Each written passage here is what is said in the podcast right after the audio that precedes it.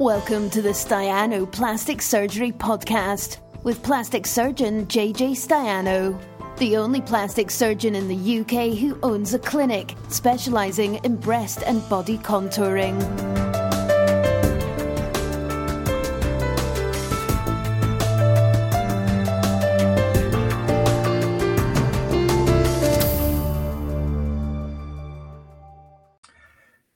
We're live. Good evening. It is social media influencer and part-time plastic surgeon here, Jonathan Stiano, here to answer your questions. If you've got any questions about plastic surgery-related queries, I am your man and you're in the right place. Please feel free to post away or just listen, really, because I've got some questions that have been preordained. Jackie's here, and UC Bio Doll is in the house. The best is here. Yes, UC Bio Doll and Jackie's here, so we can begin. Nice to see you both. So Jane Thorne is also in the house, who I'm going to wave at. Thank you very much. So I got some questions to get the ball rolling, which is just as well, because God knows no one else has. But as ever, I am prepared. So have no fear. Well, let's get this question out of the way before anyone else comes, because it's a bit of an awkward one for me, this. This says, do you use B-Lite breast implants? Could polyurethane be a good alternative, as I want them to be as light as possible? So I always say, and it's true, that I'm not linked to any breast implant manufacturer, so I can use any implant as long as the hospital can get it, or as long as I can get it and bring it to the hospital. I can use any make or manufacturer you want. So if anyone's got a view about a certain make of implant, then they can have that, no problem at all. And obviously B-Lite is a make of implant, and actually B-Lite implants are made by Polytech, which are the same company that make polyurethane implants, which I use quite a lot of. So I can use B-Lite implants. Now, the problem with plastic surgery and the problem with plastic surgeons, and maybe all surgeons, is we do still have a lot of our practice based on experience, because rather than maybe cold hard facts and evidence, because when you look at it and when you look at it, at the end of the day, no one knows anything. There are no facts about what is the best this and what is the best that. You know, people say, oh, there's a paper that suggests this implant's better than that implant. Well, that paper was probably looking at 100 people or 50 people or 200 people or whatever, but still, it's not looking at every single person in the world ever. No one is out there collecting all the data for everybody. God, I don't know how I got onto that. I got off piece there a bit. Sorry, stick to the script, man. Stick to the script. So the point of the matter is, we do still base a lot of our practice on experience. And I used B-Lite implants, which are light implants, on a patient, and they flipped. They flipped front to back. So they're round. They were round implants, and they flipped. So teardrop implants could obviously rotate. For round implants to flip is very rare. It's a very rare complication. It's only happened once before, and that's that. I thought, crikey, that's weird. So what happened was one of them flipped, then another one flipped, and then I flipped them back, and they flipped again. So the sample size of one, I totally get it. So it may not be anything to do with the B-Lite implants, but it has put me off. So I don't really use B-Lite implants, to be honest with you. But, you know, as I say, I don't think that necessarily means this. That's sort of not evidence. That I don't think that's a known thing that I'm aware of. So it's just me personally. So, yeah. Could polyurethane be a good alternative, as I want them to be light as possible? Now, having said that, they were bringing out a polyurethane B-Lite implant. So I think that's much less likely to flip, because the polyurethane foam coating is much less likely to flip. But I don't think polyurethane implants are lighter than normal silicone implants. So if you're asking for B-Lite implants because you want it to be lighter, I don't think polyurethane will be necessarily a better alternative than a standard textured or smooth silicone implant. So I think you either go B-Lite or you go, you know, normal. And I think the concept of B-Lite was a good one. And I said this to them, and I, you know, spoken about this before, that I think the concept of a light implant is a good one. It's just that I had a problem with one, so, or two, should I say? So I don't use them. But yeah, I don't think polyurethane would be necessarily an alternative in terms of the lightness of it. I mean, obviously it is an alternative, but it's not, it's the same weight, I think, as a silicone implant. I don't think polyurethane are lighter than silicone implants. Sophia Kawuya Williams. That is a great name. Kawuya Williams. That's like University Challenge. Kawuya Williams, Oxford. Anyway, Sophia says, hi, I'm wondering whether nipple inversion could be corrected during breast enhancement. Wow, Sophia, how weird is that? That, I think the untrained eye, Sophia, would think that you are a ringer, because that is the last operation I just did a few short hours ago, was breast enhancement, and I corrected a nipple inversion at the same time. So yes, I've just done it, and it is possible, and it, yes, absolutely fine. The thing, people sometimes get a bit, or you don't want to be confused with, like, for instance, a nipple, breast lift or a breast reduction. I'd be a bit wary about doing things to the nipple at the time of a breast lift or a breast reduction, because you move the nipple with those operations and you worry about the blood supply to it. But certainly in breast enhancement, no worries, Sophia, no worries at all, and no worries about doing that at the time of a breast enhancement. And the other very exciting thing is, Sophia, I've got reason to believe you're on YouTube by that little red thing, so that is exciting in itself. So thank you for commenting on YouTube, Sophia, and I hope that's been helpful. But yeah, absolutely fine to have an inverted nipple at the time of a breast enhancement. I think there was a question on Instagram which I might have missed, so I'm going to scroll. Here we go. UC Bio Doll, do you do tummy tuck and lipo at the same time? And do you do finance? Yes and yes, you see. So it's very common to do tummy tuck and lipo, particularly lipo to the hips to sort of contour the whole abdomen. So often when you do a tummy tuck, it contours the central abdomen, and it doesn't contour the hips, the flanks, the side bits. So you can combine it with liposuction to those bits. So that's a very common combination. Do you do finance? What we found, it's an interesting question, you see, because I used to work at two private hospitals, Priory and Parkway, which are big companies, BMI and Spire, and they offered finance. They offered 0% finance, so I never did, because, you know, it costs to do 0% finance, and I thought, what's the point, because the hospitals do it. And then we looked at doing normal finance, and we thought, actually, you know what, you go on the high street and you get better, you know, better deals than I could do. But anyway, bottom line is we relied on the hospitals. Now, a lot of the surgery I'm doing is not, those hospitals have got really limited availability. So most of the surgery I'm doing is up in Liverpool with a small private hospital which doesn't do finance. So we don't do finance for there. But if you weren't time sensitive and you wanted to have surgery in one of the hospitals around here, they are starting pretty slowly, I've got to be honest, to give us some lists.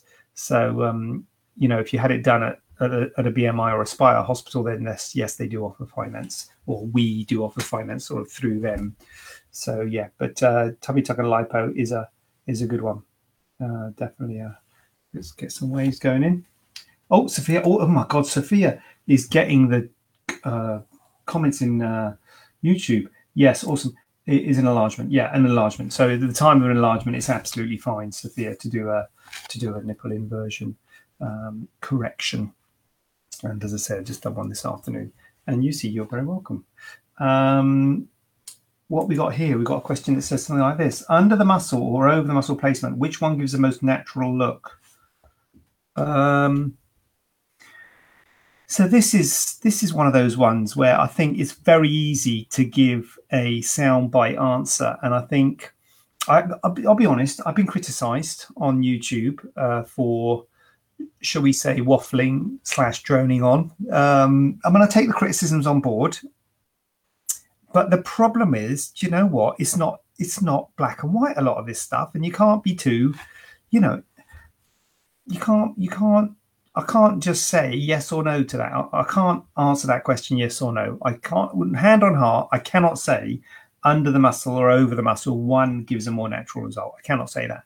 And the reason I cannot say that is because the vast majority of my patients want a natural result.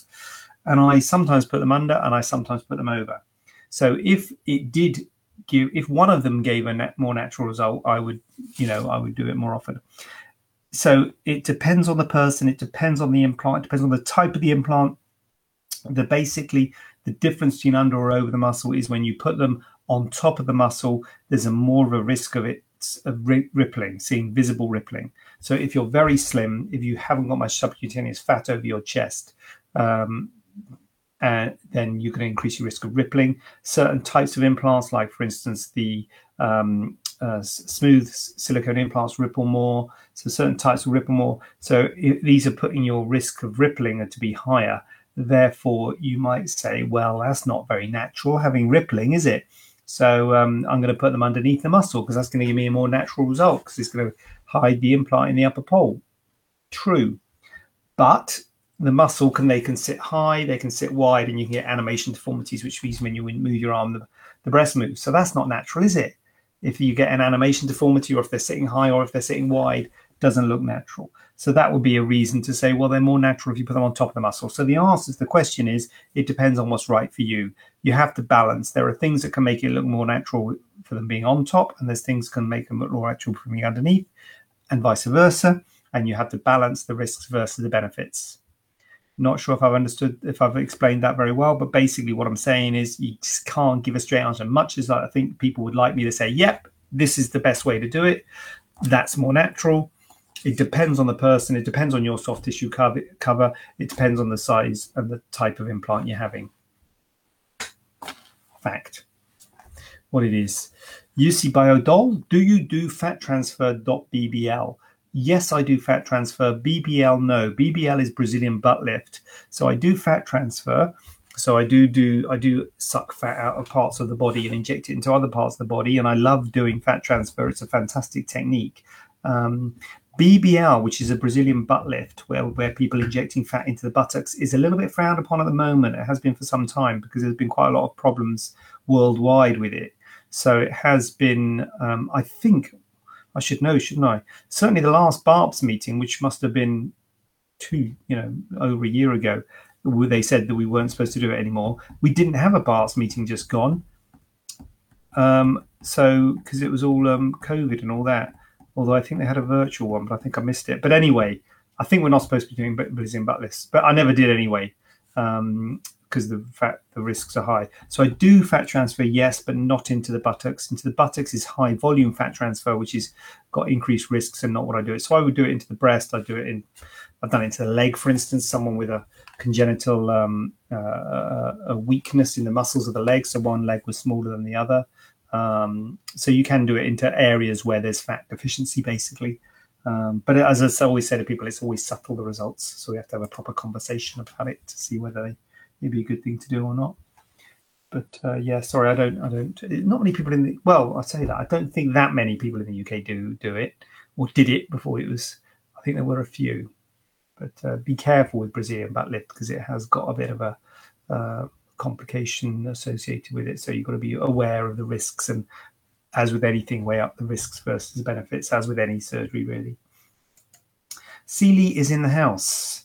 Long time no see, Seely. How you doing? Hi, random, I guess, but one of my members is due to have WLS. Oh, crikey, WLS in 3 weeks. What the heck is WLS? Oh, weight loss surgery. Maybe weight loss surgery in 3 weeks. But after having COVID 2 months ago, feels she could have long COVID. Does long COVID show in a test? And can you have any surgery if you have long COVID? The symptoms are the same as someone with obesity, i.e. breathing issues and tiredness. How does this work in any surgical setting? Wow. God. Seely, honest answer, I don't know. I don't think there is a test for long COVID. I don't know if you're... Obviously, if you're going to have surgery, you would have you would have to have a negative test. So if you were testing positive for COVID, your surgery would be cancelled. But I don't know if this long COVID, you no longer test positive for COVID. I don't know, because it was 2 months ago. So that's number one. So I don't think there's a test, Seely. So can you have surgery if you have long COVID? So I don't. It's a tricky one. It's a tricky one because I'm not sure if there's a set sort of thing that says someone's got long COVID. So as you say, they're just saying that they're tired, which are the same problems with obesity. The issue, I guess, will be, and the thing is, when anyone's got a problem and they're thinking of having surgery, which is elective surgery, so planned surgery as opposed to urgent/emergency surgery. So if you've got a cancer or if you've got a broken arm or something, you have to have the surgery. But this is elective surgery, so it's planned surgery. So we want to do it when you're in the optimized state, basically. We want to do it when you're at your best. So if you're not at the best, whether it be whether you've got long COVID or whether you've got an exacerbation of your symptoms that you normally get due to your weight, then I would say you should postpone surgery until you're better. Now, if you feel that you're not going to get better or you're as good as you're going to get, then you've got to weigh up the pros and cons of doing surgery now. So I guess I would just sort of fall back to that sort of algorithm that I would with anyone. It's like anyone with a sort of chronic condition. If there's something you can do to optimize that condition, then you should do that before having surgery. If it's optimum at the moment, then you've got to weigh up the pros and cons of doing surgery now. Tricky one. Oh, weight loss surgery. Oh, it was weight loss surgery. Okay, here we go. Simon Monkhouse said the same. Good. Consistent. He didn't know either. Oh, right. Oh, okay. Consistently not knowing. Right. Okay. Awesome. Still, you know. There's a lot of unknowns out there in the world, you know. It's the known unknowns, isn't it? It's a known unknown, that. Right. Louise. Oh, this is an easy one, Louise. Is this an easier one? I've got cysts in my breasts. Is it possible to still have implants? This is an easy one. Yes, Louise. Now, as with any breast lumps, you should get them investigated. The fact that you're saying you've got cysts there, presumably you have had them investigated. So if you've had them investigated and they're fine with them and they've said, look, they're cysts and don't worry about it, absolutely no problem having breast implants. And if you were to go on and get more cysts and need any more investigations, absolutely no problem with having that. I say absolutely no problem. If they were doing stuff like putting needles in to drain them and stuff, they'd probably be a bit more wary if you had implants in. So they might need to do it under ultrasound guidance. But in principle, absolutely fine, Louise, to have implants if you have cysts in your breast. No problem at all. As I say, get the cysts checked out first, which it sounds like you have. So Ruth is here. And what Ruth is saying is, hi, I've had breast implants for around 3 years now, and my left side has become more firm than the other. Is this normal? Oh, normal. This can happen, Ruth. And I guess the most common reason for this happening would be something called capsular contracture, which is scar tissue forming around the implant. And a lot of people say the implants go hard. The implants don't really go hard, to be pedantic. It's actually the scar tissue that forms around the implant that goes hard, that tightens around the implant and can make it feel hard. And that's one of the big sort of longer term complications with breast implants, and one of the big reasons that people might need to have them changed. So it might be that. I'm not saying it is that, but it might be that. I've got to be honest with you, Ruth, 3 years is quite soon. So to be getting it 3 years is quite soon. You're quite unlucky to be getting it that quickly. The normal advice I give people who do start to have these problems is, first of all, if you're getting some changes in your breast, if it's going hard or if you're wide, it's always best to get it checked out. Are you my patient? I don't think you are. But if you are, come and see me. If you're not, go and see your surgeon, because it's all, or your GP or whatever, because you want to get things checked out to check we're not missing anything, you know, because obviously you don't want to mess about with breasts. If there's any sort of changes, we've got to be sure there's nothing sinister going on. But as I say, if it is just the implant going firmer, it sounds like the most likely diagnosis might be capsular contracture. Tends to be a progressive condition, so it probably will get worse, but it might take many years to get worse. The treatment of capsular contracture is to remove the capsule and the implant and to put a new one in again. But that's the problem with it. The capsule is scar tissue around the implant, and if you remove the implant and the capsule, that creates quite a lot of scar tissue. So another capsule comes quicker second time round. So I always say to people, leave it as long as you can before having the capsule removed and the implants changed. So if it's only a little bit firm, yes, get it checked out. But if it's not too bad, I'd probably leave it as long as you can, Ruth, because you don't want to keep on having changing implants every few years, do you? So, yeah, that's what it seems like. Seely, fab, thank you very much. Appreciate your input. Seely, very much appreciate your input. Lol proves a point, though, doesn't it? We just don't know. We just don't know, Seely. I think people think that we know more than we do in medicine. They think we've all the answers, but Louise, thanks for having them looked at a few weeks ago. Well done. So that's the main thing, Louise. As long as you've had them looked at, then I would be fine to go ahead and have it. Breast implants, no problems. Sophia on YouTube. Nice one, Sophia. You're keeping up the numbers on YouTube. Well done, you. Give yourself a gold star. How long is advised to rest after breast enhancement? Also, what is deemed a no-no during recovery, i.e. driving, lifting, etc.? Nice question, Sophia. You're doing well tonight, if you don't mind me saying. Not that everyone else isn't, because we all are in equal opportunities, but Sophia's good. So how long to rest after breast enhancement? Broadly speaking, Sophia, and it is broadly speaking because everyone's different, we're all individual, but broadly speaking, I normally say the first week you don't feel like doing much.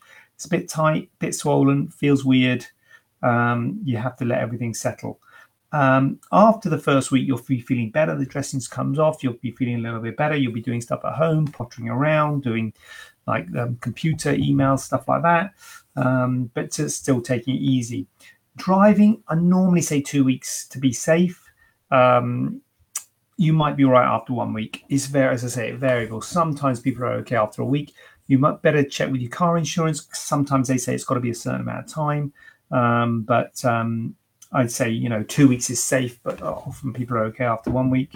It depends a little bit on, sometimes you can put the implants on top or behind the muscle. If you put them on underneath the muscle, it's a little bit more uncomfortable than on top and little things like that. So driving, a couple of weeks. Lifting, nothing heavy for about 6 weeks. Always difficult when people have got small children, because obviously you're going to say, oh, I've got small children, so you might have to do some lifting and things like that.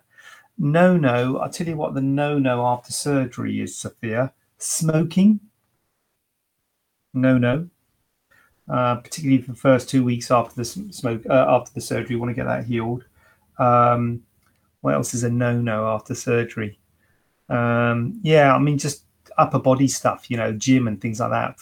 First month, I would say, upper body gym stuff. Lower body gym stuff after 2 weeks, like the exercise bike and things. Not the running, but the exercise bike.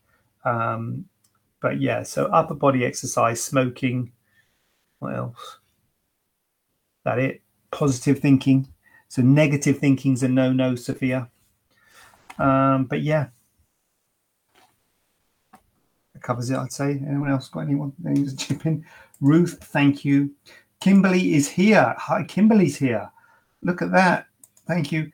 I've had my breast earlier and the nurses were fantastic. Kimberly, did you see what the first question was from Sophia?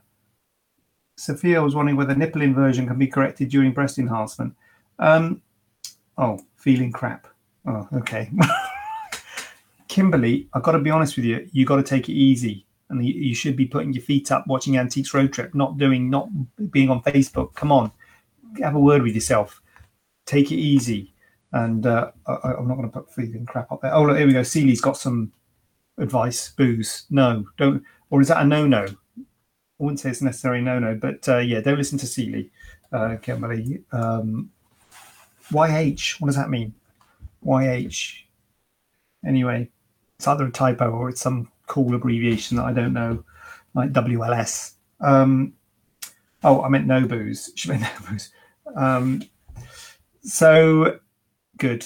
Right. Not yet. Well, not yet. Anyway, right. Stick to the plan, man. Sophia's back on. I have kids at home. So that is 5 kids at home. Yes, that is a problem. So I always say to people, no heavy lifting for 6 weeks. And they say, I've got 5 kids at home. So obviously, especially if you've got little children, you have to sort of, you have to pick them up if they fall over, sort of thing. So, it's just within reason. So I think you just have to pick them up. So you can't, and it's quite obvious, well, not obviously, but, often people who have small children have breast enhancement because they lose volume having had the children. So it's sort of quite a common group of people to have breast enlargement. So something we can do, Sophia, if it's helpful to you, is put you in touch with someone who's had it done. Sometimes we do that. Look at this. Colombian Glow 3 says means yeah. YH means yeah. Does it? Is that a thing? YH means yeah. I'm obviously not. I'm not with it, am I? WLS, weight loss surgery. YH, yeah. I've got to write, I should be keeping a glossary of terms. How's YH, yeah? I mean, who invented that? How do you start these things? YH, yeah. I mean, yeah is only YEAH. Anyway, okay, yeah. Okay, I'll bow to your knowledge. There you go. I've learned something there. I didn't know that. YH was yeah. So, oh, God, everything's going on. What's going on here? Ali Nicholas, how are you? How long, on average, will it be before you change your ECG again? Don't you talk like that, Ali. I'm not having that. How can I delete that comment? Come on. Let's have positivity from you. How long after you change your ECG implants? The answer to that, Ali, is never. You never, I wouldn't ever, well, never, but I could think of a quote around this. I'll have to work on it, so I'll work on it offline. But basically what I'm trying to say is never plan to change your implants, but you might always expect you might need to change your implants. Yeah, is that quote working? A bit like sort of, plan for the worst, hope for the best. Yeah, bit like that. Yeah, plan to have them changed, but hope to never have them changed. Right? Is that clear? So basically what I'm saying is that a lot of people say they've got to be changed every 10 years. They haven't got to be changed every 10 years. The implants themselves, most of them, all the ones we use, have got a lifetime warranty. The implants themselves are built to last forever. The problem is usually, the usual problem is capsular contracture. I guess the two problems are going to be a capsular contracture and rupture. I mean, there's ALCL, which is that cancer, but it's so rare that. But you know, the two main problems are going to be rupture and capsular contracture. And these days, rupture's not very common. The implants are much a more stable gel, so they don't leak if the shell does fail. So often, well, not often, but the implants might, the shell might fail. You might not know about it, and it doesn't really matter because they keep their form. So the main problem is going to be capsular contracture, which is scar tissue forming around the implant, which arguably is not. It's not a problem with the implant. I mean, it is the implant causing the problem because it's your body's reaction to the implant. But actually, when you do a capsulectomy and change the implants are usually fine.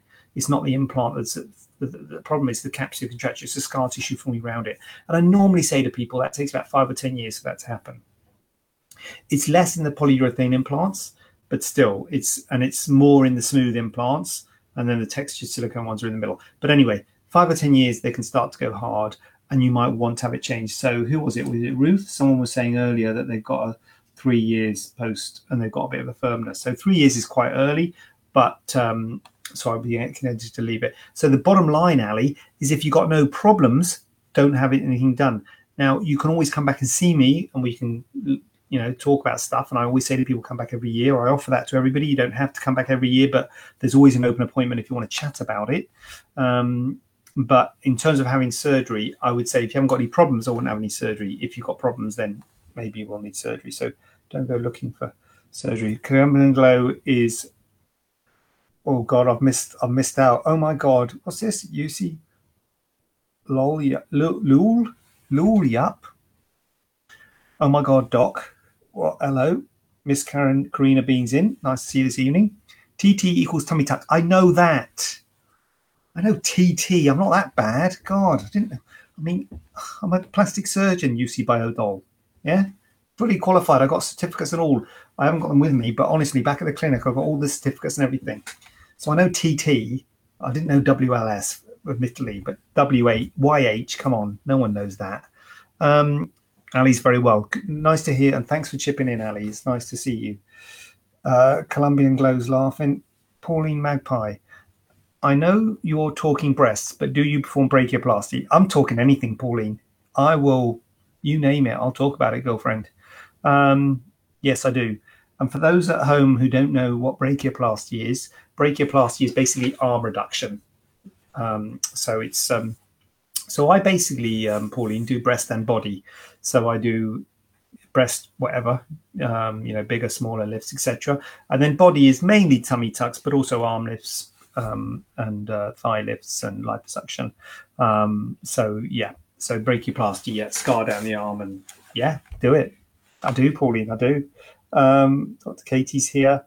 what's going on? Oh God, I'm losing. I'm getting to the level of social media influencer that I need an assistant, I think, with this to keep track, because I can't be expected to keep track of this. The chat's kicking off all over the place. So I'm on Instagram here and I'm on Facebook. So let's see what's going on Instagram. I know we've done that one. Now we have to think wisely with implants. Yes, we do. We'll stick to hope then you did give me the best boobs. Did you hear that, Facebook? Right. Thank you for that vote of confidence, Ali. And yes, but Ali, you can come back to clinic. I hope you know that. Always lovely to see you. But you're always welcome. But I would stick with them, actually. Haha, check you out. Oh, God. Elena's in the house. Pauline, please do with the lengthy scar. Crescent. Oh, God. What's happening? What are you on about? Please do. Dr. Pauline, you talking about arm reduction? Yeah, brachioplasty. Yeah. So arm reduction does give a lengthy scar, Pauline. It does give us crescent. I'm not sure what crescent. So the way I do it is I do a scar going down the arm and then up into your armpit. So it's like an L. It's not a crescent. It's an L. And it is long. It goes down to your elbow. And like anything, Pauline, everybody wants a short scar. Everyone's kind of a short scar. Kind of no scar. I have a no scar. And, yeah, you can have a short scar. Of course. Yeah, you can have no scar. Yeah, you can do some, topical thing. But if you're doing you can have a scar in the armpit, just a tiny little scar in the armpit. The less scarring, the less skin's removed, the less of an arm lift. So personal view, I wouldn't do it with just a scar in the armpit, because what's that going to do? Pull a bit in an up direction. That isn't going to take my skin out. Scar in the armpit, risk of wound healing, etc., etc. You've got risks. Yes, it's a hidden scar, but it's not going to give you a great lift. And to the extent, I would say, look, it's not even worth doing. If it's worth doing, and I'm same on the thigh, to be honest with you. And actually, the thigh lift in the groin is more acceptable than an arm lift with just an arm and axillary excision.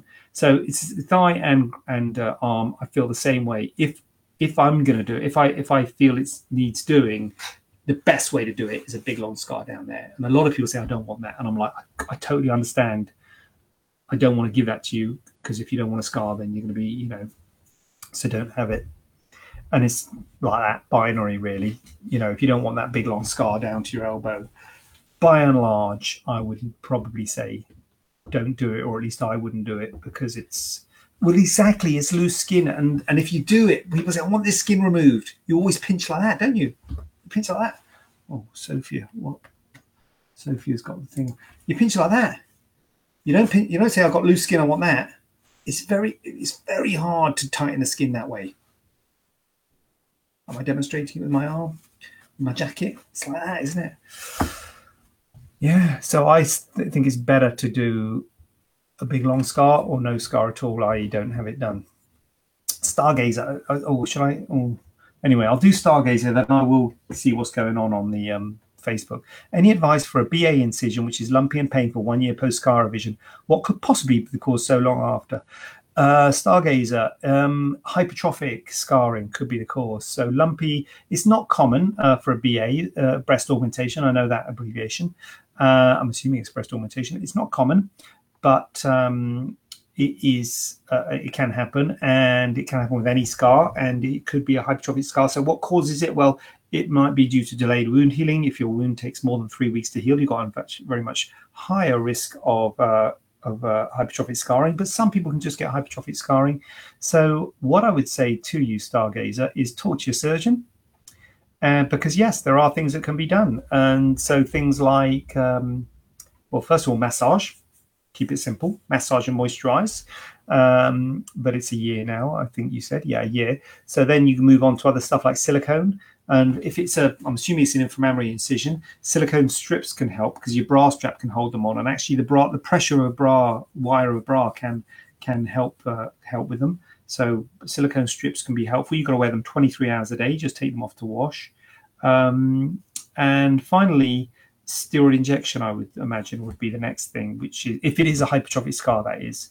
So there are things that can be done if you haven't tried those things already, but it's saying you've had scar revision. So presumably that was done by a surgeon who would probably know these things, who would hopefully be looking after you and talking about these things. But these are the sort of things I'd be looking at silicone strips and steroid injections. Sorry, Facebook. I hope you haven't all gone home. No booze, not yet. Sophia's got 5 kids at home.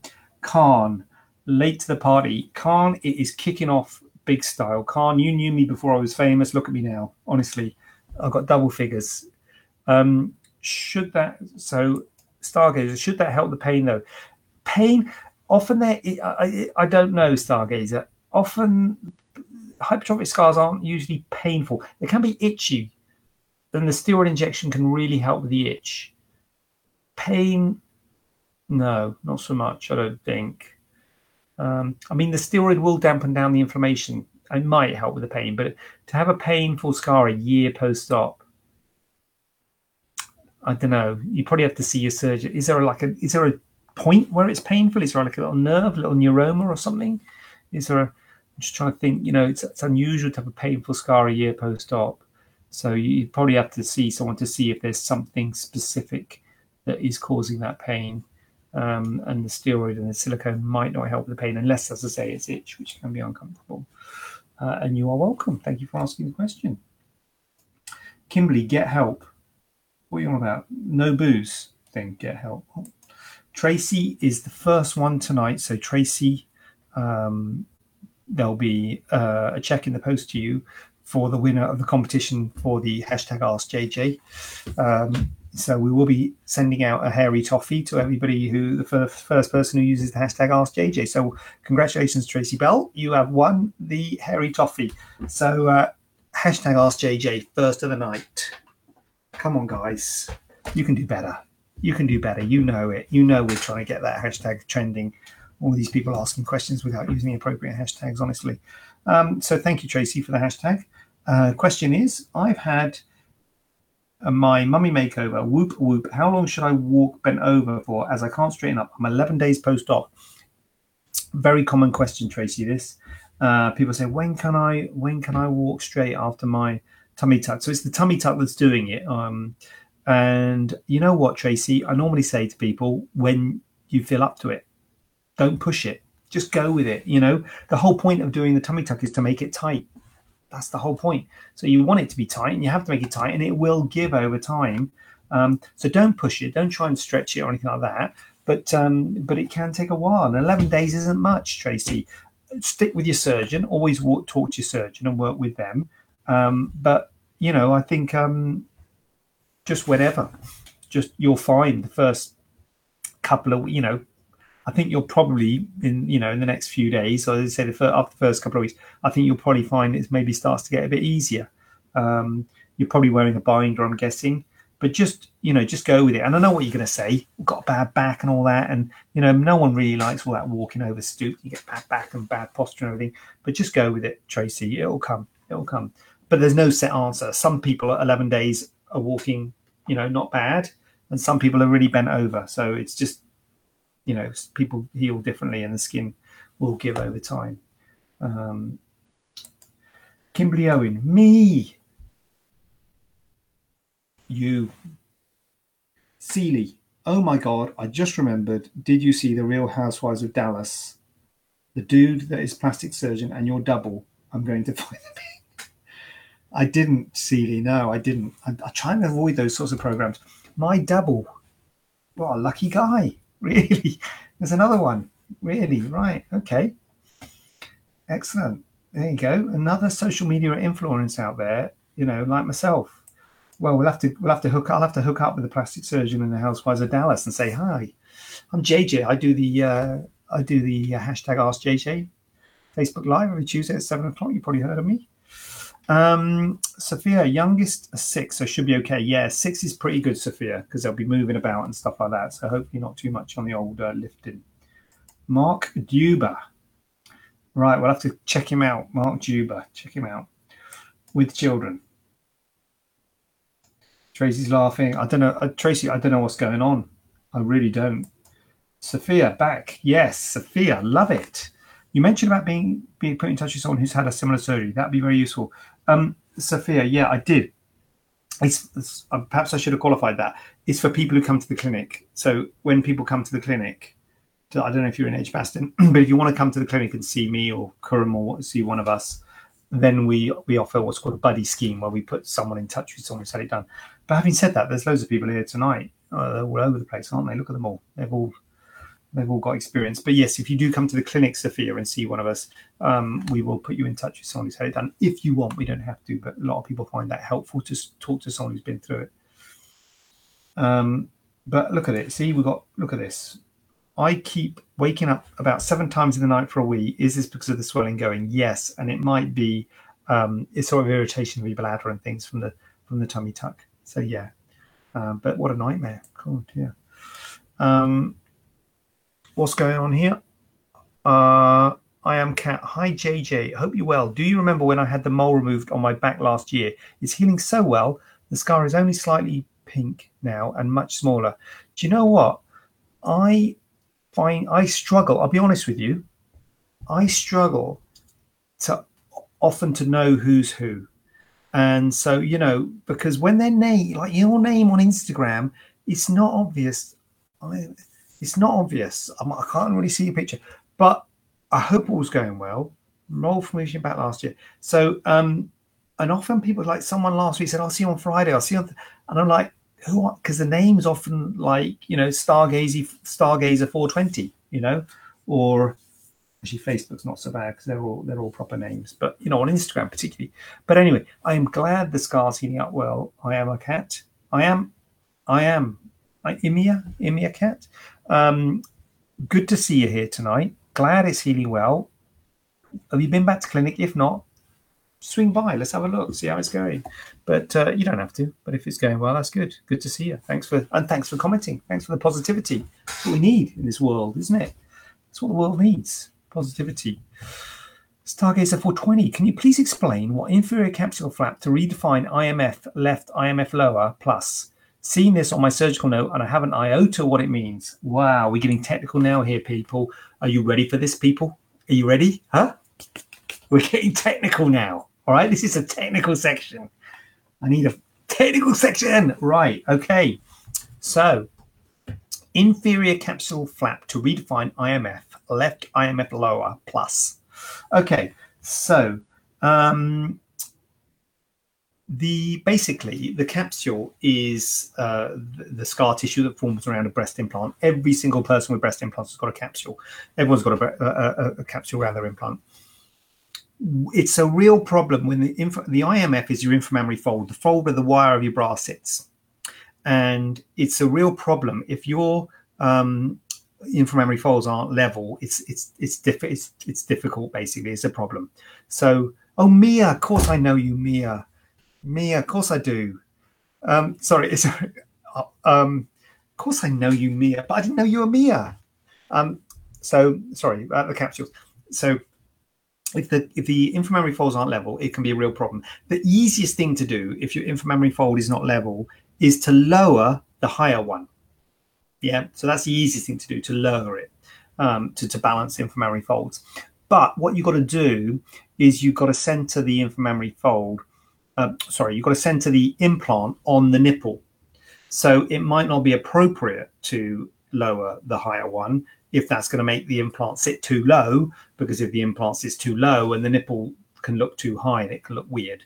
So if your inframammary folds aren't level, then obviously the other option is to higher it. So if the inframammary folds, if the implant's descended, so-called double bubble or whatever, if the implant's descended and has descended below your inframammary fold and your fold is too low, and that needs to be then raised, that's more difficult. It is quite difficult to recreate an inframammary fold higher than where it was, because what you've got to do is you've got to close down the space where it was, because you don't want the implant falling back into that space where the implant was. So what you can do is you can use the capsule. So when you do the surgery, you can open it up and you can use the capsule, so you can raise a bit of capsule, so you can cut a bit of capsule, especially if the implants have been in a bit of time. That's got a bit of substance to it, a bit of, you know, because you really want to get some stitches in there with a bit of oomph, and you don't want to put some stitches in the fat, because the fat just pulls through. So you have to put the stitches through something with a bit of substance, and so to say, if the implants have been in for a little time, you might have some well-formed capsules. So you can raise a flap of the capsule and use that as a hammock. Use that to redefine that fold. to redefine that inflammatory fold. So that's what they're talking about. They're talking about your pocket is too big, so they need to somehow higher it. So they'll cut out a bit of capsule in the lower part, in the inferior. So the inferior is the lower part of the capsule, and raise it as a flap. So literally a flap is just, so the capsule's stuck like that. They'll cut behind it, so it's flapping about, and then they'll stitch it down to recreate that inflammatory fold. That's made it clear. I wouldn't worry about it. Anyway, they're just trying to recreate your inflammatory fold. But what I would say, it's a difficult thing to do. Recreating inflammatory folds is difficult, and keeping them there. And you often get, well, in my hands anyway, you often get little dents where those stitches are. They're dissolvable sutures, so those dents go. But it's a hard thing to do, to recreate an inflammatory fold. And it's obviously something you do when you're doing breast reconstruction. So when someone's had a cancer and you're recreating a breast from nothing when they've had a mastectomy, so it's a major part of that surgery. So it's a tricky part. It's a tricky op you've had there, Stargazer. So I hope it's gone well. But that's what it is. So that's okay, JJ. It's Mia. Of course, I know who you are, Mia. Goodness me. What did you say? You had three months from it ages ago. Oh, you had one from the moment. Yes, on my face, neck before that too, and one on my scalp at the same time as the back. They're all hitting perfectly. So I want to give some feedback. Mia, I know exactly who you are, and yes, of course, I remember you. And it's just I didn't realize your handle. I didn't realize your handle. But lovely to hear from you, Mia, and thank you for that. And as you know, I think you moved away, haven't you? But anyway, always welcome at the clinic if you are around. Waving at some people here. Good to see you, Mia. That was nice. Oh, Mrs. Rosoda has sent a request to be in a live video. I'm going to assume that's a mistake, because I think lots of people do that. Mrs. Rosoda, if you do want to be in a live video with me, I will accept you if you want. And then we'll be split screen and you'll be in, and we can talk if you've got a question. Implant was setting far too high afterwards, needed revision. Is that why? Stargazer, no. I thought you would use an inferior capsular flap for an implant sitting too low. So the implant sitting low, you would redefine the inflammatory inflammatory fold with a capsule of the a flap from the inferior capsule. So I was assuming your implant was sitting too high. If your implant was sitting too high, then I would just do an inferior capsulotomy, which is making a hole in the capsule and then just lowering it. As I say, that's easier to fix. And it's often when they're under the muscle, so you need to make sure you release the muscle medially. So that'd be a slightly different thing. But unless you're saying it was far too high after the revision. Anyway, I'm okay for this occasion. Thank you. Okay, you're lucky, Mrs. Rosoda, because if I'd said accept live, I think I would have appeared in your living room. So you are very lucky. Dodged a bullet there. What's this +1? Go live in a room. Oh, God. Right. No, I won't press it there. What we got? I will be on 21st. Oh, Sophia, we'll put you. We'll do your buddy then. 21st. When's that? Not long now. 10 days. Well, hey, looking forward to seeing you. I've got an appointment with you. Awesome. Seely, I know, right? I used to own a pub, and people become. Oh, Seely's off on one, guys. What's Seely off on? I know, right? I used to own a pub, and people become drinks like ooh, his Guinness, oh vodka at Orange, or FFS, his going to ask for ale, then complain it tastes bad, lol. I won't explain my FFS. Okay. I think we'll just say thank you for that, Seely, and that's what happens when you go to Guinness. So Guinness and orange and vodka. Yeah, it's a problem, Seely. It is a problem. Used to own a pub. Tough. That's a tough gig, Seely. That is a tough gig. Heart goes out to you. My parents used to own a hotel, and tough hospitality, tough industry, especially at the moment. Let's spare a moment to the pub owners and the hospitality sector, because that has been hit badly. I count my blessings every day that I've got a job that I can still earn money throughout all this terrible thing, and anyone who's got a restaurant or a pub or stuff like that. Anyway, Going slightly off the point there. Bring it back. Let's bring it back. Here we go. Is local anesthetic more recommended than general? If so, what are the benefits? Sophia, I've got a feeling. I've got to scroll back. Oh no, it was breast implant. I was going to say it was tummy tuck. It was breast implants. I wouldn't say more recommended. I think it is good. I think local anesthetic. It's local anesthetic with sedation, so it's not like just local anesthetic. It's local anesthetic with sedation. It is good, and the main reason it's good is because the recovery is quicker. Having said that, the general anesthetic is not. You know, it's just you feel a bit more rough after a general anesthetic, and the recovery is a bit slower. But you can sometimes feel pushing and pulling and, you know, getting a bit knocked out a bit with a local sedation. So definitely is something we can talk about. And the other thing I would say to you, Sophia, is that everywhere that I work, we can do both local sedation in general. So first thing is say you don't have to make a firm decision. You can say, look, I'm not sure. And the other thing to say is if you think you might be okay with local sedation, we can go with local sedation. And if it's a bit uncomfortable for you, if it's not really enjoying it much, we can always convert to GA. You know, that's not a problem because you'll be set up for a GA anyway. But yeah, it is good local sedation. Seely says you were saying about not recognizing people. Oh, I see. Yeah, I get it. Yeah. Well, Seely, you don't want to know how I recognize people. I see a picture of, and then I think I know who that is. But actually, you know, yeah.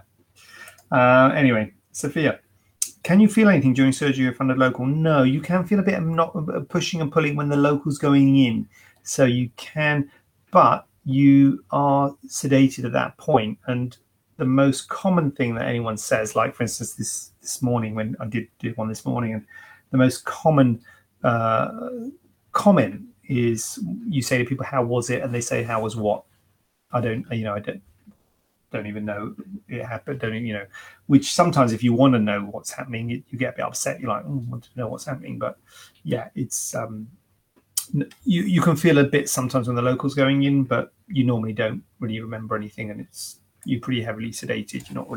You're certainly not chatting or anything like that, CD recognizes people by their drinks. Got it. What we got here? I got a question here. Can you see? Is it me, or is the question not come up fully? Do you know what we should do? We should ask JJ in front of all these to try and encourage the Ask JJ hashtag. Can you see the scar under your breast, or is it hidden? BBA. So, yes, and yes. There you go. Succinct answer. Move on. Yeah. So, I mean, the whole point is we hide it. So. It is hidden, so you have to go like that to see it. Yeah. So it is hidden, but if you look for it, you can see it. And certainly in the first few months, because it's quite red and obvious in the first few months, and then it settles. It does take a good few, like 6, maybe 12 months to properly settle. So, but if you look for it, it's there. So we try and hide it so that you can't see it on the front. But if you sort of look underneath, you can see it. So Sophia says, thanks. Sophia, thank you. And I'm looking forward to seeing you on the 21st. Why do polyurethane implants have less chance of capsular contracture compared to silicone? It is because of the roughness of them, basically. So capsular contracture is scar tissue forming around the implant. And it's normal. All implants, every single person out there with an implant in has got a capsule around it. Whether it's a breast implant or a hip or a heart or prostate. Do you have prostate? I don't know. Anyway, where else do you have implants? Anyway, wherever you've got an implant, the body's natural reaction is to wall it off in scar tissue. And because implants are squidgy, what happens over time is the capsule contracts. And again, that's natural. The scar tissue contracts over time. That happens naturally. But because the breast implants are squidgy, it compresses it and makes it feel hard like a cricket ball. And the reason the polyurethane implants have less chance of capsular contracture is the scar tissue grows into the foam. They've got a foam coating. So the scar tissue grows into the foam in a three-dimensional way. So it's got in all different directions. So when it contracts in all different directions. Whereas a silicone implant, particularly a smooth silicone implant, so a smooth silicone implant, the scar tissue just forms around it. And it's much more likely to go hard. And then what they did is they tried to make the smooth silicone implants like polyurethane by making them rough. So that's where the textured silicone implants come in, and they've roughened the silicone to make it break up the scar tissue a bit. It doesn't do quite as good a job as the polyurethane does, but it's better than the smooth. So the roughness, that's why, because they break up the scar tissue and they make it less likely to go hard. But you might say, why doesn't everyone use polyurethane? Well, because the couple of reasons, but the main reason, I guess, is the ALCL, which is a type of cancer associated with implants. And we don't really know what causes it. It's extremely rare. But in the cases that have happened, it seems to be related to the roughness of the implant. So the rougher the implant, the more risk of ALCL. The smooth ones, you don't really get it. So the smooth ones are more likely to go hard, less likely to get ALCL. Rough ones, less likely to go hard, more likely to get ALCL. So it's a balance. So Blue Trolley Dolly, can I ask if you have any experience with Skinade? You can, Blue Trolley Dolly. And the answer with that is no. Negative. Nada. No. Nicht. Niente. Zero. No experience with Skinade. No. What is it? It's that drink with the collagen in it or something, isn't it? No, I can't. No comment. No comment, Blue Trolley Dolly. Sorry. You know what? I talked to someone about this the other day. And you just got to play to your strengths, Blue Trolley Dolly. And I do surgery, you know, and I don't really do non-surgical. So I don't do Botox or fillers or Skinade or goodness knows what. These non-surgical people, God, they're the world's their oyster. They do loads of stuff, don't they? And I just think, you know, there are people out there who that's their thing. You know, and I like let them specialize in that and that be their thing. I specialize in the thing that I specialize in. I don't dabble. A lot of people do a bit of this and a bit of that and a bit of the other.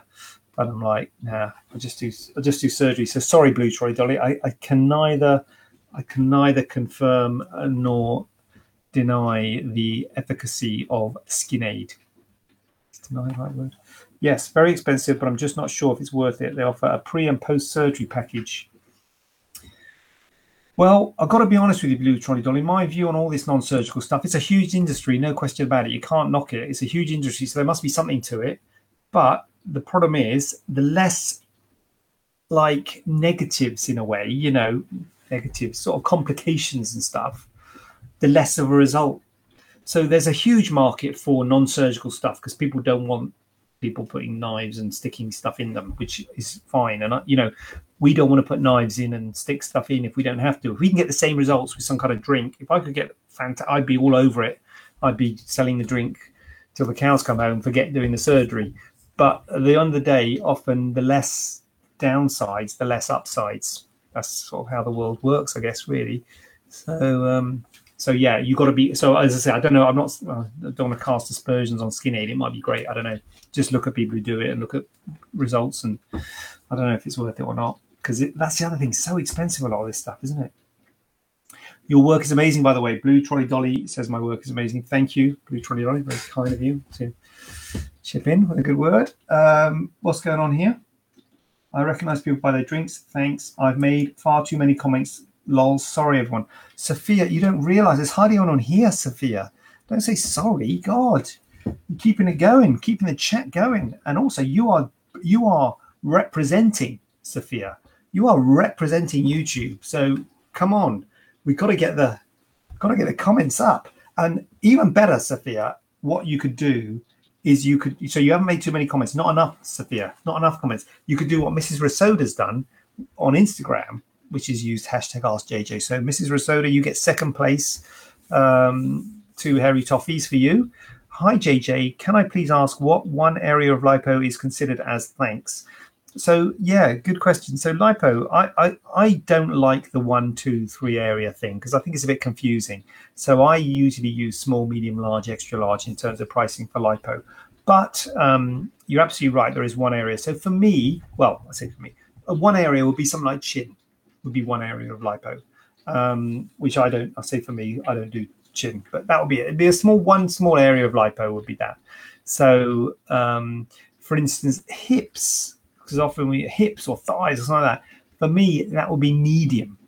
I call it medium because it's confusing. Is that his hips one area or two areas? Because you've got two hips. So I say to the people in the clinic, don't use one and two areas. I don't like it because it's confusing. Use small, medium, large, extra large. And most of the liposuction I do is medium, basically. It's hips, flanks, things like that. I don't really do small liposuction. Small liposuction would be like a small area of the neck or something like that. I'm considering a mummy makeover with you, so it would be in relation to this. So it would probably be hips and flanks with a tummy tuck, usually, is the liposuction with a mummy makeover. And there is a price, actually, for tummy tuck with liposuction. There's a set price, because there's a set area you normally do, the hips and flanks, the sides, to contour the sides when you do a tummy tuck. So that would be so there is a set thing. So it's not one area or two areas, just like tummy tuck with lipo. There's a price for that. Oh god, something's happened. SJ Marks, would you do surgery on someone with health issues? ? I have a condition called Chiari malformation. Yes, I have heard of that. SJ Marks, I think probably from medical school, which is low-lying brain and fibromyalgia. But I want my breast reduced and my tummy looking at so much. I thought it was a vascular malformation in brain, but anyway, low-lying brain, whatever. The answer to that, SJ Marks, is what we do when people have got health issues is we first of all look to see if something can be done to optimize the health issues. So if you're a bit sort of in the middle of treatment and they're trying to get the doses of stuff right, or they're not sure how to treat it and things like that, I would say to you, let's leave off surgery until they've sort of got your treatment optimized. Once they've got your treatment optimized, we will then talk to the people who are looking after you. Because I'll be honest with you, SJ Marks, I'm not an expert in Chiari malformation. So, you know, we would talk to the doctors who are looking after you and say to them, or you could talk to them and say to them, look, I'm thinking of having this surgery, you know, breast reduced and tummy tuck. Got to be honest with you, quite big ops, those. So we'd be saying, look, they're quite big ops. They're going to take a good few hours. What do you think? And they might say, well, do this, this, and this. Or they might say, forget it. You're a fool. You've got a high risk of having a complication. Forget it. Don't do it. Or they might say, yeah, you could do it, but you got a risk of this or that. So often the first thing is to get it optimized. And the second thing is to find out what the risks are if having surgery can have an adverse effect on your condition, and then balance those risks with the benefits like we do with anyone. But your risks might be more. They might not be. I don't know. I don't know enough about your condition, but that's what we do. And we'd normally do that in combination with the doctors looking after your problem, your health problem. Because obviously they're the experts of that, we're the experts with our bit, and we just talk to them and say, look, what do you think? And obviously with you making a judgment. So it's not a definite no. Just because you've got a health problem, it's not a definite no, but it might be like, you know what, the risks are too high. I probably would not have surgery. And often it's up to you to decide how bad your problems are as to whether you want to take on those risks. So we probably do it less with people with health problems because the benefits are often the same, but the risks are worse. So the balance is more likely to be tipped with those people than it would be with someone without health problems. Sophia, is there a big difference in price between poly and silicone? I'm veering towards poly. Last question, I promise. Sophia, don't be like that. You can ask as many questions as you want. I think we often get asked this in the clinic, Sophia. And if you ask me in the clinic, I'll say to you, I'm not sure. I think it's £600 or £700. Don't quote me. I think it's 600 odd. Pounds more for polyurethane, I think. But they can tell you if you email us or give us a ring or something, they can tell you exactly. I've had a tummy tuck on the NHS years previously, but they didn't do my sides, if that makes sense. And I did well with the recovery. Yeah. So if you just need the sides, then it might be just a bit lipo to the sides then, SJ. A bit of lipo to the sides and a breast reduction, maybe. That would be a lesser surgery, but yeah. And you did well with the recovery, so that's a good sign. Mrs. Rosoda, thank you. Megan sent me the guide prices. Thanks. Awesome. Good. Thank you. I've got a question. I have 2 to 3 inch space between my breasts. Well, will breast implants help to narrow this? Help to narrow the gap. So yeah, a lot of people worry about the gap between their breasts, the cleavage, the space between the breasts. And what I normally say to people is it's hard to significantly narrow that. 2 to 3 inches, that's quite a lot, isn't it? Do you mean that? 2 to 3 weeks. Oh, sorry. Didn't sleep last night very well. Sorry. 2 to 3 inch space between. What's 2 to 3 inches? It's quite a lot.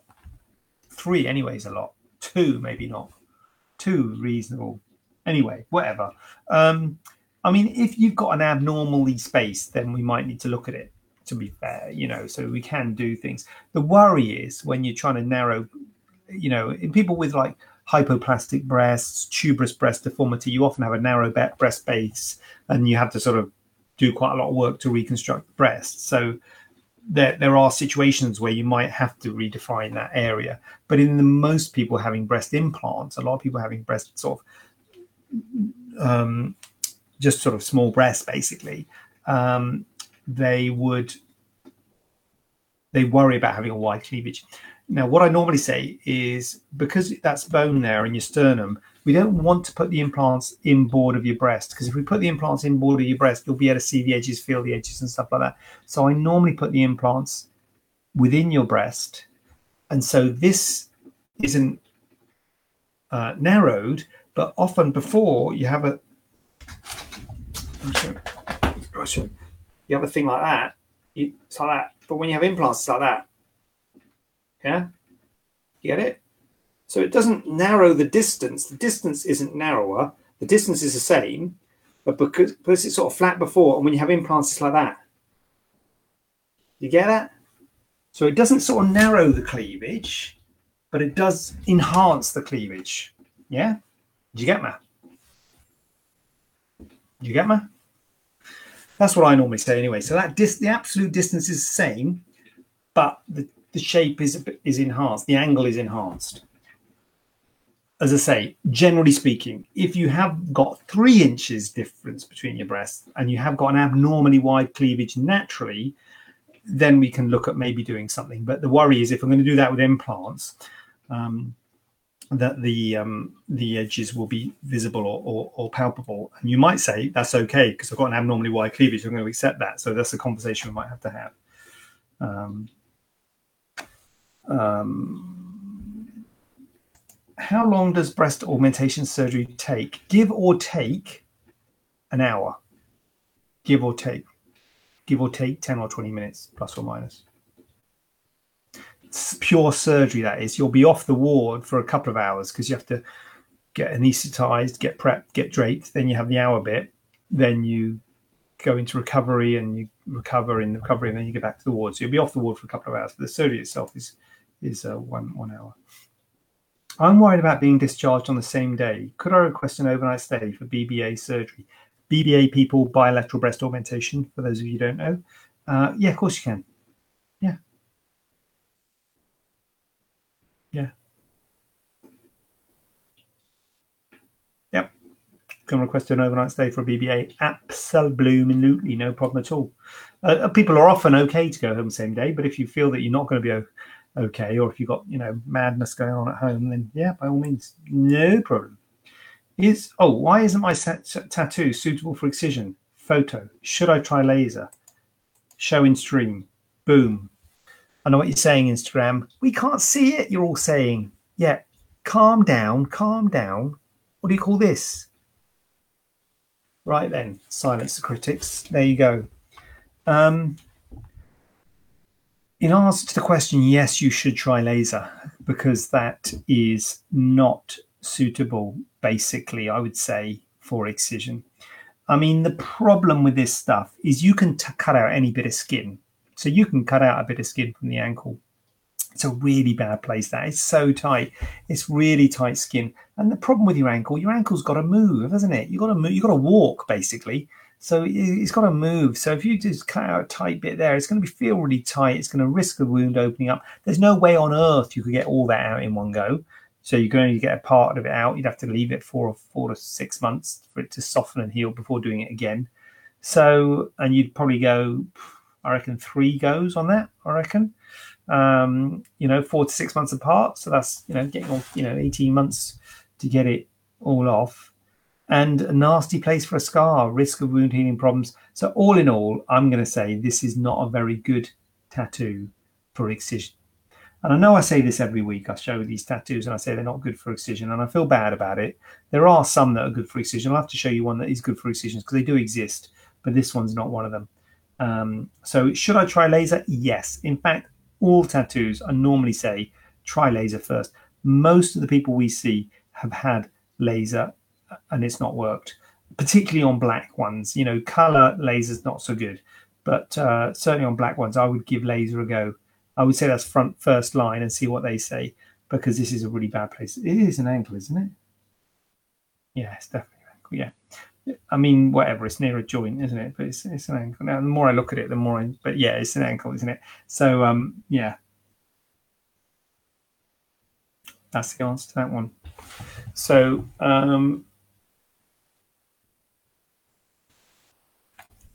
yeah. Well, that's it. I'm out of questions. I've got to be honest with you, Sophia, you have single-handedly held up YouTube tonight, so you should be very proud of yourself. We've had a couple of Ask JJ hashtags, which I'm eternally grateful for, and I fully realize I should use the hashtag myself more often, memo to self. God willing, I will be here, same time, same place next Tuesday. So if you have any questions, message me or call me or... write me a letter, whatever you want, and I will talk about them next week. So Tracy Bell says, you want more questions, question mark. You bet I do, Tracy. You bet I want more questions. Hit me. Hold on, Jackie. Tracy's got a question. Hold on a minute. Not so fast, but thank you, Jackie, for being here, start to finish as ever. But wait a minute, Jackie. Tracy's got a question. Okay, here we go. Right, okay, question coming in a minute. Stand by. Hold on, Stargazer. Wait a minute. Tracy's got a question. Tracy, hurry up. They're all going. Actually, it doesn't matter. Stargazer, you can go if you want. It's straight. I'll just do Tracy's. I'll stay behind at the end. And you're just class dismissed. Class dismissed. See you next week, Stargazer. Thanks for your questions. Thanks for chipping in. I'll go in a minute when Tracy's done her question. Thank you. Was that a heart? Thank you for that. Oh, here we go. Here we go. Here we go. Here it is, everyone. Hasn't used the hashtag AskJJ, but you can't have everything. How long does it take for these scars to dry out on a mummy makeover? Now, hold on a minute, Tracy. Are you 11 days post mummy makeover? Is that you? Oh, well. So I would say, I can't keep track. But anyway, I would say for me, and everyone's different, my post-op regime is dressings for a week, and then after a week you don't need a dressing. But as you've alluded to, sometimes there's little bits of like bits that aren't sort of healed properly, and you get little bits of moist bits around the belly button, particularly centrally, where it's 11 days post-op. That is so they can often be little bits that aren't completely healed at a week. So I would say 2, maybe 3 weeks before it completely dry. But you should be getting there, Tracy. I mean, sometimes you can get wound healing problems, as to say, around the belly button or centrally. But you should be getting there. But I wouldn't wear any expensive underwear at this time because it's probably going to get little bit spots of, blood and sort of serous fluid on it. So it does take 2 to 3 weeks, I would say, to be completely dry. I had a blood transfusion of 2 units. How much is that in mils? God, I don't know. Is it about 500 mils for a unit? I'm not sure what a unit is, to be honest with you. To be honest with you, Tracy, I can't remember ever transfusing. I'm sure I have. But it's pretty rare to have a blood transfusion, but not unheard of. 11 days post-op. Can I give blood still? I think you. I don't know. I think you might have to wait. I'm not sure. You will in the future. You will. It's not like you'll never be able to give blood. Yes, you will in the future, because blood has a sort of turnaround. So yes, you can in the future, but there might be a period. I think there's a period of time before you can after a blood transfusion. When do I use scar cream? Again, Tracy, talk to your surgeon. Stick with your surgeon on that. For me, I talk about it about 6 weeks, depending on how your scar is, but it's got to be pretty well healed and robust. So I wouldn't really go crazy on it. Can I take ibuprofen? God, Tracy's coming in with a question thick and... Oh, God, Stargazer's got a question. Tracy, talk to your surgeon, Tracy, because surgeons are funny about ibuprofen. I'll tell you now, they're a funny bunch, these surgeons. I let people use ibuprofen personally, but that's me. The reason people don't like people using ibuprofen is because it can thin your blood and it might increase your risk of bleeding. I don't believe it does. And you've obviously had a problem with bleeding, have you? Because you've had a blood transfusion, so presumably, but so you know, you talk to your surgeon, because ibuprofen can increase your risk of bleeding. It can upset your stomach. So it's not something you want to take, you know, without advice of someone who knows you, and I don't know you. So you're better off talking to your surgeon, because it's, so as I say, some surgeons are very funny about non-steroidals, as ibuprofen would be a non-steroidal, ibuprofen, aspirin, Voltrol. When should you massage boobs? Again, Tracy, I normally do things about 6 weeks, but that's me. Stick with your surgeon. Your surgeon should be going through all these things, Tracy, because, and again, it depends on how well you heal. So I personally, I see people about 6 weeks and I go over all this stuff. So that's how I do it. But I don't want to tell you to do something and then, you know, something doesn't go right and you think, oh, he told me. And like if you were my patient and you went and asked some other guy, when should I massage? I'm like, what are you asking the other guy for? I'm the dude. I'm the one that you hired to do your surgery. Ask me. So I always feel uneasy talking about people who've had surgery by someone else, because I'm like, I feel bad saying the things I say, because no one's right. There's no right or wrong in this world. You know, it's people's opinion, especially with post-op regimes and stuff. Everyone's got their own. So yeah, I've got mine. So hopefully, do you do Renuvion? Stargazer. Did you ask about the drink? What was it? Skinade. I've heard of Skinade. Renuvion, I've got no idea. Stargazer, I don't even know. Is that English? I don't know. Renuvion? No, is the answer to that. I don't do Renuvion. Stargazer, let's face it. What I do is I do cutting and stitching. That's what I do. I'm a cutter and a stitcher. I'm a surgeon. So if Renuvion involves cutting and stitching, I'll have a look at it. But if it's some kind of, oh, here we go, J Plasma. What is that? Something else? Or Stargazer, you're talking a different language now. Have a word with yourself. What's that? I don't do any of this cosmetic-y stuff. Seamstress? That's me, Stargazer. I am a seamstress. I'm a seamster. Okay, I'm a seamster. I cut, I stitch. All this non-surgical stuff, it is a huge world, and I know it's a huge industry. Obviously not exactly. I know it's a huge industry, but it is not my world. And some people are into this sort of stuff, all this non-surgical stuff. You can tell it ain't me. I don't do Botox. I don't do fillers. I don't do any non-surgical stuff. I just do surgery. And I'm really sorry. I don't do Renuvion. I don't do J Plasma. I don't know if J Plasma is Renuvion. There's someone out there who's thinking, oh God, they know all about it, right? We'll go with them, not me. It ain't me. Tracy, help me out here. Help me out. I'm on Renuvion and J Plasma with Stargazer. Right. When do you recommend lymphatic drainage? Tracy, what are you asking me all these? When do I recommend stuff? It's up to your surgeon, Tracy. Oh, I'm in trouble now. I should have gone earlier, shouldn't I? I'm sinking in the dirt now. I've got Stargazer asking me difficult questions, and I've got Tracy asking me about post-op. Tracy, it's up to your surgeon. All right, person. Oh, here we go. Do you recommend drinking pineapple to help swelling or take? Tracy, are you having a laugh now? Tracy's having a laugh, I think. Are you serious? You wanted questions? Yeah, you're right. I did. You're right. I asked for it. No, Tracy, I can't fault you. You're asking questions. All right, hold on. Let's go back now. All right. I hope Stargazer stopped with the difficult questions. Now it looks like Stargazer stopped. Phew.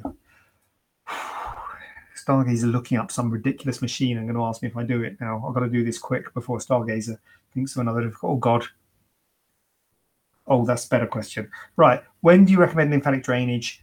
Again, surgeon, Tracy, 6 weeks before that sort of stuff for me, but surgeon.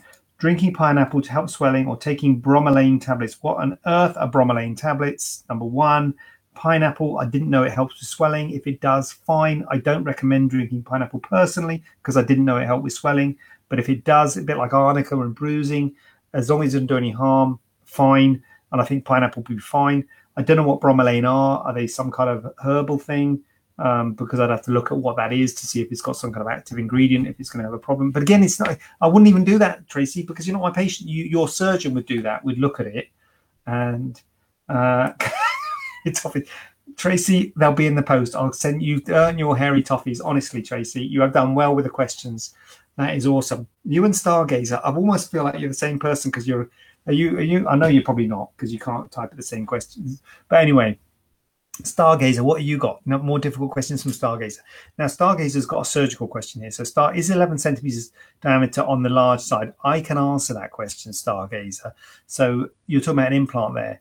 Well, no, it's not. I mean, it depends on the width of your chest. So, you know, but 11 centimeter is a normal base width of a breast. If anything, it's actually on the narrow side, 11 centimeter Stargazer. So that's on the narrow. But if that is if you're not quite broad, then that might be your width. So 11 centimeter diameter implant is not on the large side. Slight framed, yeah. So it's appropriate. So obviously, if your breast width is 10 centimeters, well, then yes, 11 centimeters is on the large side. So it depends on what the breadth of your breast is. So because normally I want to go about a centimeter inboard of your breast width. So if you're looking at an 11 centimeter diameter implant, your breast width would hopefully be less than 11 centimeters, basically, because I don't like to put in implants wider than the base width of the breast. Some people do, but I don't. So it would depend on your breast width, but in general terms, 11 centimeters is quite narrow. Oh, here we go. Bromelain is the extract from pineapple. Christy, Tracy Bell is a food scientist as well. Okay, guys, bromelain is the extract from pineapple, and it helps with swelling, apparently. So you heard it here. Well, that sounds great, Tracy. So if that's all it is, I'm not saying anything, Tracy, because I don't want to get in trouble with your surgeon. But, you know, sounds good. Bromelain tablet. I think I'd rather have pineapple. I love pineapple. Not drinking not pineapple juice, but presumably if you have just pineapple, so you know the pineapple when you get cut up in the shop in the little boxes. I love it. When does the numbness come back in the tummy after a TT? First of all, sometimes it doesn't. It can be permanent, but no one really. It's often weird to start with, and it usually comes back. So not always, usually, but it can take 9 to 12 months. So it can take a year for it to properly come back. It takes a long, long time, and sometimes it might always feel a bit numb, but often it does come back. But you're looking at getting many, many months, Tracy, for that to come back. Stargazer, gotcha. So thank you, Stargazer, for asking a question that I could answer finally after your Renuvion /J Plasma / God knows what, Tracy. I got lots of tingling. Often the way, Tracy, not necessarily a bad thing. When things are knitting together, it often feels a bit tingly. So that's not uncommon. So I wouldn't worry about that. I think I'd better escape before I get in any more trouble, because that has been quite a stressful end there, to be honest with you. Tracy, your hairy toffees are in the post. Stargazer, you too. Thank you very much for your input. And please join me next week. Keep the questions coming. Difficult or not difficult, I'll take them all. I'll take all coming. No, Tracy, don't tell me you've got more. Have you got more? I'll ask some more if you got them. Well, I'll give it a go. Probably best. Thanks so much, JJ. Thank you, Stargazer. Thank you for the Renuvion J Plasma questions. Are you off now, Star? I think Tracy's got some more questions. Has she or not? Or is she actually? No, you don't have to shut up. You love your sense of humor. Thank you, Tracy. Thank you. Right, I think I better leave, Tracy. I think I better leave right now. Oh, she's going. Okay, Tracy's going, guys. Okay, well, I'll go too then. Right, have a good evening, everyone. Thank you very much for coming. Thank you for the awesome involvement, not least Tracy and Stargazer. So 7:00 next week. I'll see you back here if you're not busy. And think of some questions. Plenty of non-surgical questions from you, Stargazer. Think of some machines, yeah? So think of some weird machines you can ask me about, yeah? Because I'll be sure to have no clue about them. But by all means, ask away. and I will go and read up and be back next week. So on that note, stop streaming. I'm stopping the stream. Have a question not covered in today's show? Then send it over to info@stianoplasticsurgery.co.uk using the hashtag AskJJ. We'd love to hear from you.